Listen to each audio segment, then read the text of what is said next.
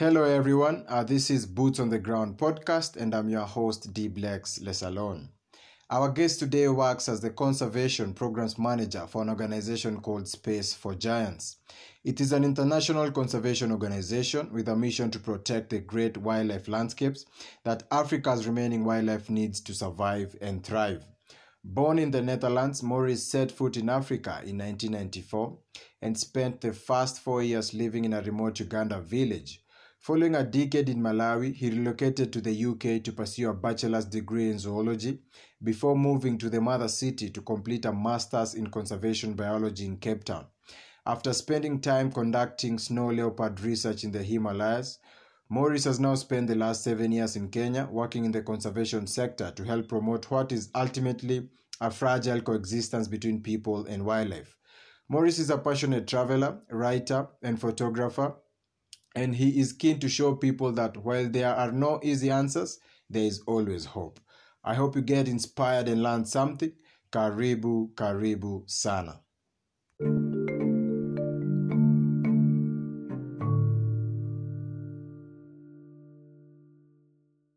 So my my name is Maurice Schutgens, and I'm currently the, the conservation program manager at Space for Giants. Um, we're based in Nanyuki here. Um, but my, my, my story, I suppose, it started um, it started a, a long time ago. I say a long time. I'm not that old, um, but um, it started in uh, it started in Uganda, actually. Um, so I'm, I'm I'm originally Dutch, and I was born in the Netherlands. But at the age of four, we um, we moved to a little uh, village in um, in eastern Uganda. Um, my dad uh, is a surgeon, and he went to work for a mission hospital in eastern Uganda. So you know, we picked up the whole family, my brother, my mom, and I, and we we went over there. And um, I apologize for that. You had given me strict instructions about switching off my phone. Um, sure, sure. Nope. No. Apologies. Yeah, let me continue. So um, we we moved over to Uganda um, in uh, to a little village called Kamuli at the time, and at the time Kamuli had had literally nothing. I think it had um, it had one roundabout and uh, a couple of shops. And that was basically it. This was in '93. Um, and we lived there for four years. Um, and that, um, you know, my mom homeschooled my brother and I, and she taught me to read and write and living there it was actually quite a privilege because you know it gave me an, an opportunity you know we were lucky enough to travel around uganda and uganda is an absolutely spectacular country. Um, and the first national park we went to was in the far northeast of the country um, called kidepo valley national park. And i'm convinced that that's one of the most beautiful protected areas on the continent and i still believe that and i'm i'm really dying to go back. Um, but we went on safari there when i was about six years old probably and um, the the plane that dropped that dropped us from Kampala um, basically dropped us on the airstrip, and there was no car to meet us at the time. Yeah. And uh, probably about you know 75 100 meters away, there was some uh, a pride of lions lying under a tree, yeah. and the, the, pilot had landed, and uh, he he looked back and he could see these storm clouds coming in, and he's like, "Listen, guys, I'm really sorry, but I'm gonna have to go." Um, so he said, just just stay here. Um, just stay here. You know, don't make any sudden movements. The, the lions, the the car is coming, etc. And he left, and we were like, wow. okay, cool. Um, so we stood there, and uh, anyway, the, the tractor. It, it, was a tractor and a trailer that came and collected us because uh, the car was broken. And um, anyway, we had this amazing safari in Kidepo, and that kind of I think got me started. We had a close encounter with an elephant there as well that charged the car, and the the driver had to hotwire the car. Anyway, there's a lot of stories from Kidepo that happened all on that one trip, but I think that kind of started it. And then when I got into yeah. my teens, I um I got really I got really um engaged with Steve Irwin, and I don't know if you know Steve Irwin, but I'm sure you do. Um, mm-hmm. the the the late conservationist um, in, in Australia, and he had a very I mean, he, he was extravagant, right, with his TV shows and his, you know, croc files and this and that. But, you know, I really felt he was quite passionate about wildlife and conservation. And um, I really enjoyed watching what he was doing. And, and that's how I got into conservation. And it kind of stuck with me. And it, it was very clear what I wanted to do from about, you know, 12 years old. And uh, yeah, so I, I went, I did a bachelor's in the UK, a master's in Cape Town. And, and now I'm here, I suppose. Wow. So and how long, that's how my long story. Have, Wow, that's that's a beautiful, beautiful story, and I like that key that uh, first encounter with uh, with the lions there at Kidepo. That that must be um, adrenaline, you know, kicking, and I'm sure that memory has stuck with you all these years. And how long have you been in Kenya? So I've been in Kenya the last seven years. Um, I came in um, I came in August 2014, actually as a as a volunteer with uh, with Space for Giants. Um, but I've spent most of my life in Africa. So we lived in Uganda for four years. Then I lived in Malawi for 10 years. Um, I lived in uh, Cape Town for two years. Um, so I've, I've spent most of my life in, in Africa. So yeah, it, it's where my heart is. And it's, um, I'm very passionate about this continent and, you know, what goes on here. Fantastic. Thank you so much, Maurice, for that. And what do you love most about your work now as conservation program manager at Space for Giants? Good question.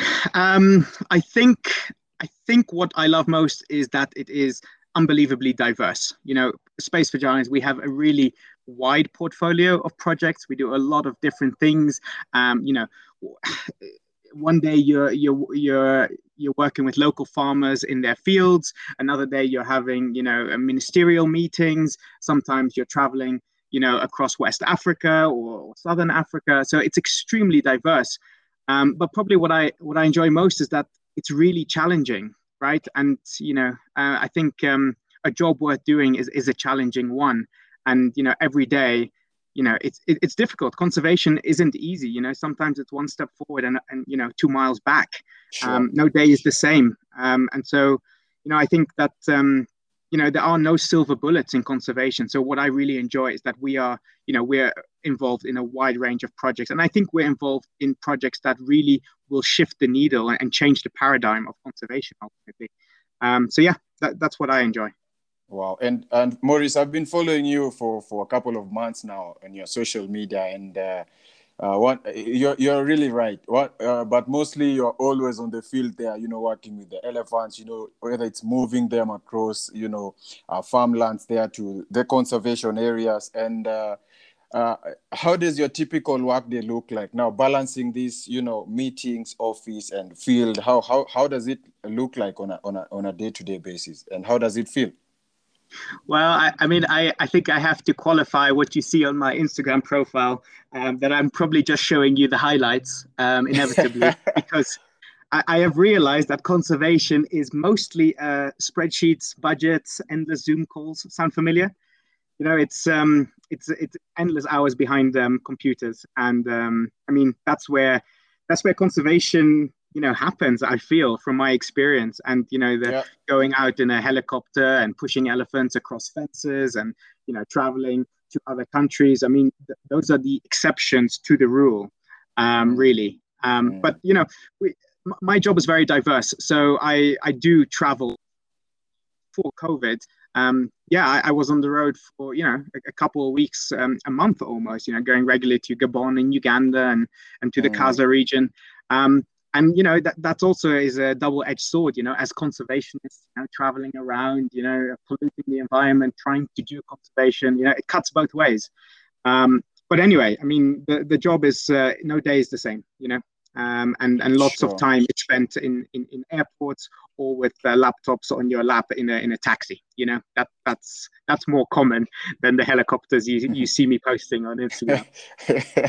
okay, great. Switching on gears now. Um, could you give us a brief background of Space for Giants and its conservation work? First of all, a big big congratulations to to you and the team for going carbon neutral, which is something which is Thank a big you. milestone.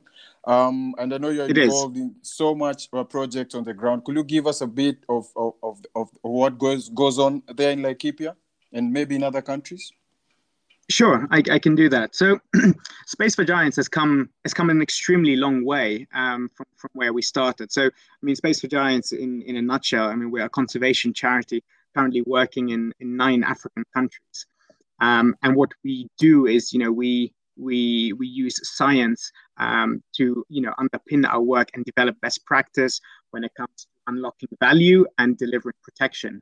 We've got these two arms of work, and one side is value and the other side is protection. So on the protection side of things, you know, we we've got projects that look at human-elephant conflict mitigation through our electric fences. We've got supporting uh, ranger teams um, to uh, provide a frontline protection response. Um, you know, we work with the judiciary to improve, um, you know, the wildlife justice system. Um, and then on our value side, what we're trying to do is, you know, we're trying to demonstrate that the, you know, Africa's protected area estate, you know, they can be these engines for economic uh, development and prosperity for people living alongside them if we can really unlock that value, right? It's about bringing in investment into those protected areas, creating jobs, you know, paying taxes, uh, and ultimately generating benefits for those who share space alongside. So, you know, that's what Space for Giants does right now. And it's interesting because we're actually currently in the middle of developing a new strategic plan uh, and trying to figure out, you know, where we've come from and you know what is needed now and how do does space for giants need to adapt you know? We've got to be adaptive. We've got to be pragmatic you know about our approach. So you know our, our new vision um it's still kind of being wordsmith uh, but we we want to secure a healthy earth you know a healthy africa a healthy continent um you know that uh, that generates benefits for people and wildlife. So how do we do that? Well it's it's tough and it's, it's work in progress. Um, but to give you a bit of background of space for giants i mean Space for Giants itself um, developed through um, basically our CEO's uh, PhD program back in 2006 up to 2010, which looked at understanding human elephant conflict in Laikipia and how elephants use space in increasingly human dominated landscapes, right? Um, that's where we started. And then we snowballed very quickly into the anti-poaching space because in you know 2010, 2011, 2012, um, we were at the at the height of the poaching crisis, right? And now we're 10 years on, and we've again we, we've shifted our you know our approach, and we've moved beyond boots on the ground, and it's now looking at okay, well, you know what we need now is conservation investment. We need to unlock value of the you know the natural capital in Africa, otherwise it it won't survive into the long term. So we're so much more than elephants, uh, even though our name might suggest uh, it's all about the giants. Um, but wow. it's much more than that. Wow, and I like what you said about uh, con- conservation investment, which is uh, something very new, and we are waiting for for that strategic plan, a new vision, which I'm sure will drive you know, will be scalable and will drive conservation in Africa forward. And Maurice, according to you and according to your experience, what are some of the biggest threats, you know, facing wildlife in Kenya and generally maybe in Africa? Sure. Yeah, I mean, listen, I think um, if, if you had asked me 10 years ago and uh, using, you know, the elephant lens, I would have said, you know, poaching, you know, was the biggest issue. That was the biggest threat. And, yeah. um, you know, the statistics are undeniable. You know, populations have plummeted in the in the last decade um, due to the impact of, of, you know, the illegal wildlife trade. You know that these transnational organized crime syndicates have been pushing. If you ask me now, I mean, I think the, the lens has changed entirely, and now we're very much aware that it's about you know a lack of space you know competition for land and ultimately conflict with people and these competing needs you know? Wild spaces are shrinking at you know incredible rates um, and if you take elephants there was a recent paper that was published you know, elephants they can use i believe the paper said something like 62% of the continent is still you know elephant range but they use a tiny percentage of that space. Um, so you know wild areas are shrinking and and it, it simply cannot hold. So biggest threat right now is securing space for giants. And I suppose this is, you know, it takes us back to our name, but um, that's what Space for Giants is really going to be focusing on um, from our strategic plan. Um, we want to help secure wild spaces um, for, for wildlife, of course, but you know it, it needs to benefit people. If it doesn't benefit people, then it will not be valued. So the challenge really is how do we get uh, people who live alongside um, wildlife to to value it. You know i think i think it's a very you know in the western world you know it's a very comfortable position to sit in to say oh you know you know africa you, you must protect your elephants and your lions and your this and that. But that you know that narrative doesn't doesn't work here you know with the people who suffer at the hands of crop-raiding elephants or you know uh, lions that kill livestock you know. So it's um it's a really difficult thing to to kind of bridge. Um so that's that's what the challenge is right now yeah, and I'm glad you've mentioned about populations and lack of space because the, the, Africa's population is growing, and by 2050 we are projecting the populations to be, you know, around big numbers. I've forgotten the exact number, but it's up 2.4 billion. 2.4 billion precisely to double up you see and now we are talking about you know conservation of species and we will be lacking you know space to reintroduce them back to the wild maurice and i know human human elephant conflict is on the rise. And uh, i've had various conservationists say that we don't need more space. We need to you know uh, give these people benefits. You know uh, most of them are not feeling you know the exact benefits of conservation. And uh, maurice uh, how have you managed to mitigate uh, human elephant conflict around uh, the Laikipia areas uh, while providing social economic benefits to you know to the farmers there to, to the local people and ensuring that they they feel this ownership that these elephants these uh, animals that are here they, they they they are our resource and you need to protect them yeah, I mean, this is this is the biggest you know challenge that we face in conservation at the moment, and I think you know human elephant conflict. It's such a it's such an emotive topic, right? I mean, you got these extremely charismatic um, animals that you know the Western world and Europe, everyone values them, and then at the same time, depending on you know the perspective and, and who you are, you, you look at these animals as a pest um, that are destroying your livelihood and they prevent you from sending your kids to school. So it, it's an impossibly um, difficult situation. Uh, sorry, I got a plane coming overhead, so you might hear that in the background. Um, but this is a this is a project that you know I've been working on for the last um, last seven years here in in Laikipia, and Laikipia has been this incredible learning experience for myself, for the organization, to understand because everyone talks about the narrative, uh, you know, we must value elephants because of, you know, ecotourism and it brings foreign investment and it brings money and brings tourism and it brings jobs and all of these things. And yes, yeah course, that, that is true to a degree. But if you, I can take you to any number of places along, you know, in Laikipia here, where the people generate absolutely zero benefit from sure. those said elephants, right? Sure. And convincing, yeah. convincing those people to value elephants is, you know, it, it's an impossible job, really. Um, and and so what we've learned, you know, in our work is that it's not about um, resolving human elephant conflict to 100% you know? It's not achievable you know there are no silver bullets you cannot achieve that but it's about tolerance. And people are willing to tolerate a degree of you know conflict with wildlife if at least they can see that people are really investing resources to mitigate things so, you know, what we've learned in Laikipia is that it's very context specific. So, Space for Giants, you know, we, we've tried in the past a lot of these, uh, what we call household deterrents. You know, we've got the, the chili fences, the dung briquettes, the watchtowers, the banger sticks, you know, beehives. You got, you got all sorts of different interventions, right? At a yeah. household level. And, and the problem with, with those are is that they, yes, they can be effective possibly at the household level, but they, you know, they require a lot of work. You cannot ask a farmer to farm 10 hours in his field every day and then spend the whole night in a watchtower to guard his crops. Simply sure. not going to work.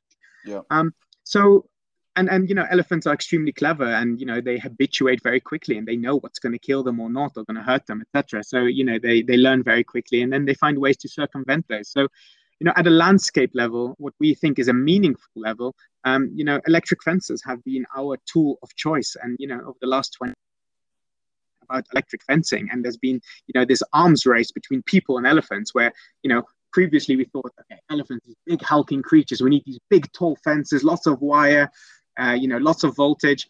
And over time, you know, we have seen how elephants have broken these electric fences very cleverly using their body, using their, their tusk, their trunks, etc. And so these fences have seen the fences we build currently, but these, these really low fences, yeah. you know, they're only three foot above the ground. They've got these pointy pieces of metal that a 45 outriggers that obviously have current as well. And, um, and those are, those are very effective um, at reducing conflict. But again, you know, there is nothing as a hundred percent. There is no such thing as elephant proof. I simply do not believe it. And if we have this conversation in five years' time, I'm sure we'll be onto a different design of fence sure. again, as sure. the elephants have learned. Um, so, I mean, anyway, look, Space for Giants, you know, we, we do fences, we do we do good fences. Um, you know, we've invested millions of dollars in electric fences, and I think we are having impact in Laikipia, where you know, conflict used to be extremely severe. I mean, amongst the severest in East Africa, and um, we're taking our lessons learned to you know to Gabon, Botswana, to Uganda, um, to see if we can, you know, help the authorities there. Sure, Maurice. I totally agree with you on that. It's all about using all, the tools. Sorry, another plane. Yeah, sorry, I'm sorry about that. Um, it's all about using all the tools in the toolbox, and I'm sure you're taking the lesson lessons learned and while improving on those systems. And uh, 100%. yeah, kudos on that. And Maurice, the Savannah elephant and the forest elephant have been listed by uh, the IUCN as endangered and critically endangered, respectively. Um, what are some of the key drivers of, of this decline? I'm sure COVID 19 might, you know, have been one of them, but I'm sure there are other factors which you have come across uh, in your research and in your work. What are some of these, you know, factors, Maurice?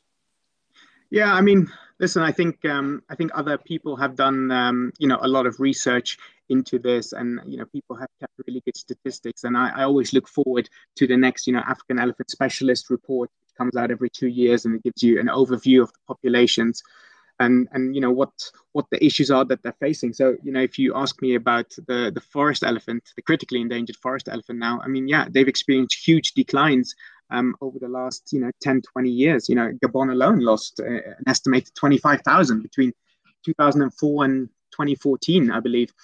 Um, and and that's you know driven by by by poaching for you know demand for ivory in the far east. Um, so ivory obviously you know it's a it's a status symbol and you know people have you know have wanted to acquire that. And i think you know um, on this point as well you know china must be applauded for putting in place a ban. You know i think that is really fantastic and they credit where it's due. Um, but in the past obviously you know poaching has driven the decline there. I mean the same is true of the savanna elephants. Um, you know, if you if you look at the, the, the statistics that came out during the the Great Elephant Census that was by Vulcan and carried out by Elephants Without Borders, um, which was fantastic. You know, they um, they showed you know some areas you were finding mortality rates. You know, of every ten elephants found, you were finding three dead elephants. You know, and and that was in like southeastern Angola um, in southwestern Zambia. So, and then the declines in northern Tanz and southern Tanzania and northern um, Mozambique. You know, so yeah. poaching has been the main driver.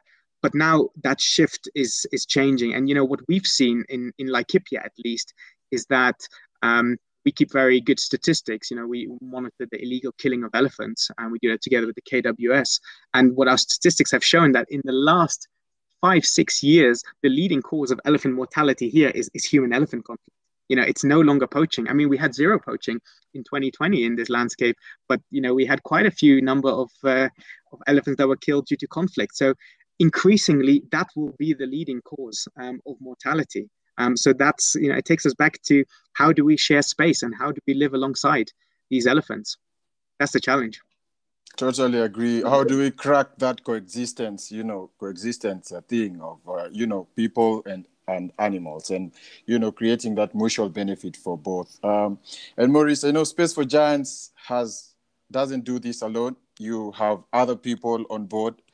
Um, and could you please tell us how have partnerships and collaborations played a key role in taking your uh, conservation your vision for conservation forward yeah, I, I'm a I'm a very strong believer in in partnerships, and we've got to leverage each other's. I, you know, I always I always cringe a little bit when I see you know conservation organizations bad mouthing each other, you know, competing for the same dollar and and trying to undermine each other because you know the, the conservation world can be a little bit tricky at times. Um, and I just feel, you know, the challenge is so big, we simply don't have time for that. Um, so we all really need to come together and, you know, but we each need to do what we're good at, I, I think. So I think this is where Space for Giants, we're trying to find what our niche is in this, you know, in this conservation industry. Um, yeah. And I think this is, you know, where we are looking towards, um, you know the conservation investment space you know we're, we're really getting heavily involved in that. I think we're very good at the human elephant conflict mitigation stuff that we've done you know with electric fences. So I, I think that you know if we leverage each other's strengths then we can really help each other. And i think you know we need to work in partnership with people with credible partners in other countries. And you know space for giants has done that. We we um, we've worked for the last three years on an eu funded project in the kaza uh, region and we haven't gone and opened up you know a space for giants office in Kaza no we've identified credible partners in each of those countries and we're working through them to help and see if we can you know increase the capacity of those organizations or their scope um, so that they can do uh, a better job. And and that's what we need to do more of. Um, in Kenya specifically, you know, one of the examples I, I always like to quote is that, you know, we we work in the wildlife justice space and you know kenya has done an incredible job. There was a recent article that came out about you know how kenya has really turned the tide on poaching. Um, and and the statistics are incredible. The conviction rates are up into the 90s um, incredible work. But you know that has been a collaborative approach. You know space for giants can't take credit for that alone nor can there were partners like you know AWF, uh, the United Nations Office on Drugs and Crime. You know they are incredibly supportive of, of all the work that's happening here. Um, so you know I think partnerships. It's all about partnerships. We need to do more of it. Um, I think that's my point.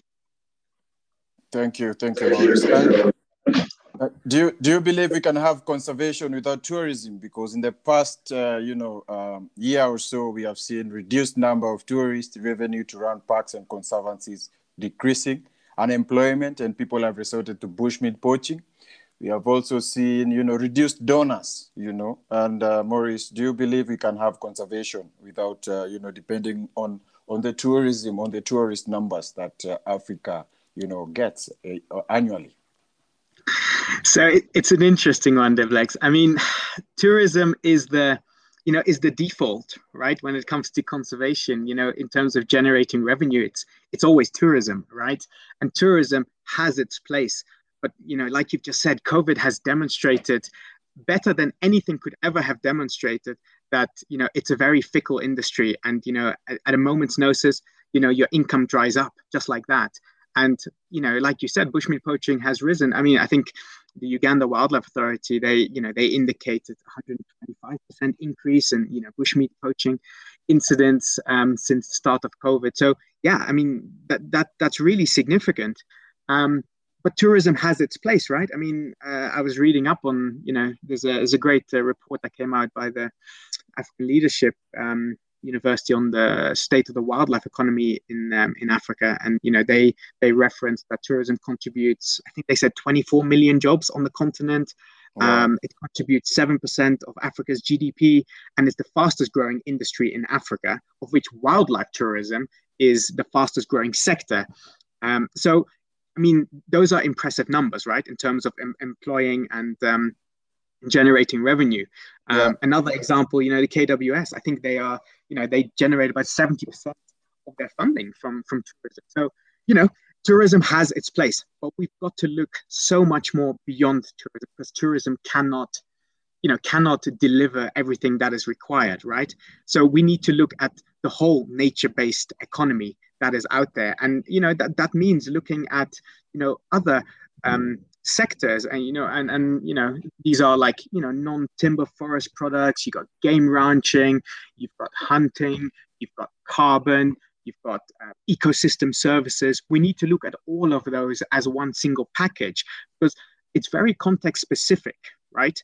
Um, and and the challenge really is you know especially if you come to things like ecosystem services you know everyone appreciates the fact that we have clean air you know and yeah. the, the, the congo forest you know produces wonderful oxygen and we get clean water and the mangroves they they protect us from you know uh, tsunamis and tidal waves and things like that but mm. how do you translate that into an actual dollar you know so that that money can go back into protecting those ecosystems and generating benefits for people living alongside them so tourism fantastic we need to keep doing it but we need to look so much more beyond tourism as well and we have to get creative. That's the challenge. Um, and i think that you know that's what space for giants is trying to do. You know we're investing heavily in um, doing carbon assessments you know so yeah. we can get into the carbon credits space because you know the the i think industries are getting more aware of the fact that they need to be carbon neutral or at least they need to offset some of their carbon footprint. And you know they um, if policy if policy supports us and that you know gets gets put into law then you know that would be the right direction. So that would provide more value for these natural uh, systems that we so need as, as the human race. Thank you so much for that. I totally agree with you. And maurice what do you think africa's wildlife and the quality of life of the local people will look like in the next few years? That is a really difficult question. And you, you know you alluded to it before you know 2.4 billion people by 2050. Um, you know, it's I think the the population in Africa Africa is growing at two and a half percent per year. It's the fastest growing anywhere in the world.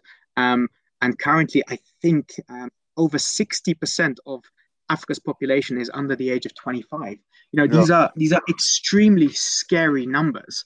Um, and with those numbers, you know, we're we're, we're going to have, you know, increasing pressure on resources. There's not going to be enough jobs. Um, you know, we have to be we have to be pragmatic about you know how we're going to address this and it, it's a really difficult one Devlex. i mean sometimes i feel i feel myself very much you know I, I don't know what the future holds and it scares me um, but at the same time you know i think conservation really needs positive mindset right um, sure. if we're going to get involved in this so we we really need to to to realize that you know humans and the natural world you know we are increasingly interlinked um, and we have got to unlock value. I mean, I keep coming back to that because that is the only thing that will ensure that uh, you know these systems are are are maintained into the long term. And I don't have easy answers either. You know, there's people much more qualified who can, you know, talk to this. But you know, with the increasing demands that are going that we're going to see in the next 20, 30 years,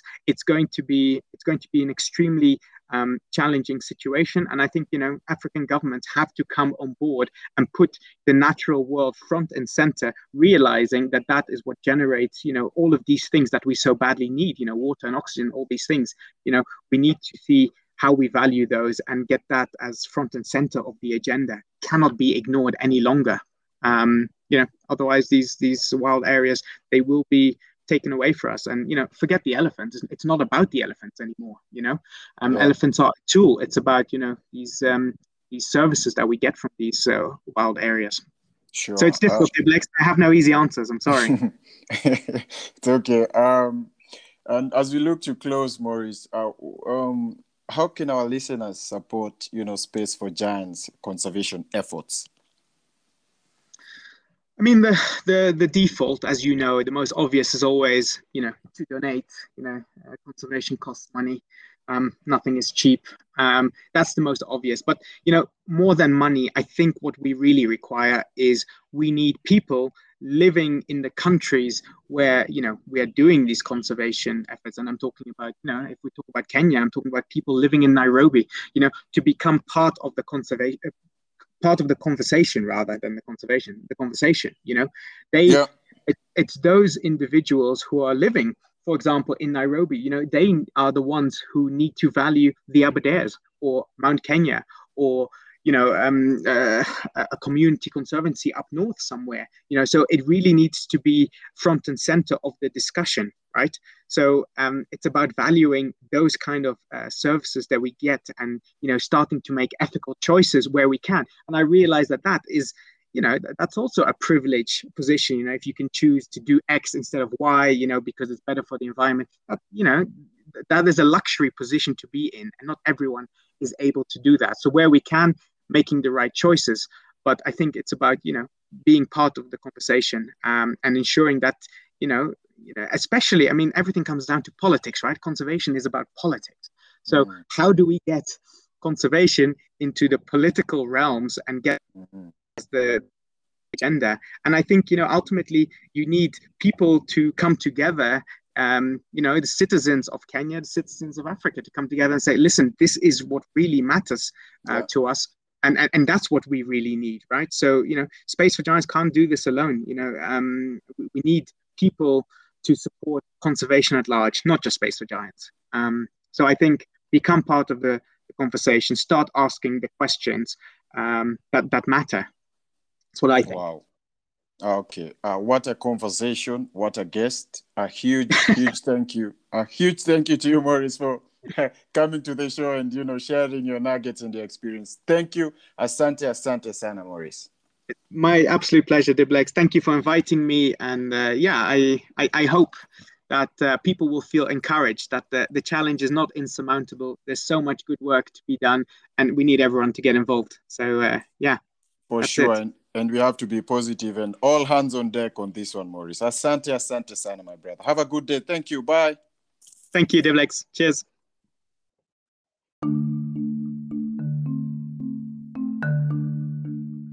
Thank you so much, our listener, for being part of this great conversation. And if you love listening to this podcast, Remember to subscribe on your favorite listening app for free today. Please be sure to rate and review us. The reviews helps other listeners to find us. Let us also know what you like best about this podcast. And always remember that the conservation conversation is for everyone. Stay safe and stay blessed. Goodbye.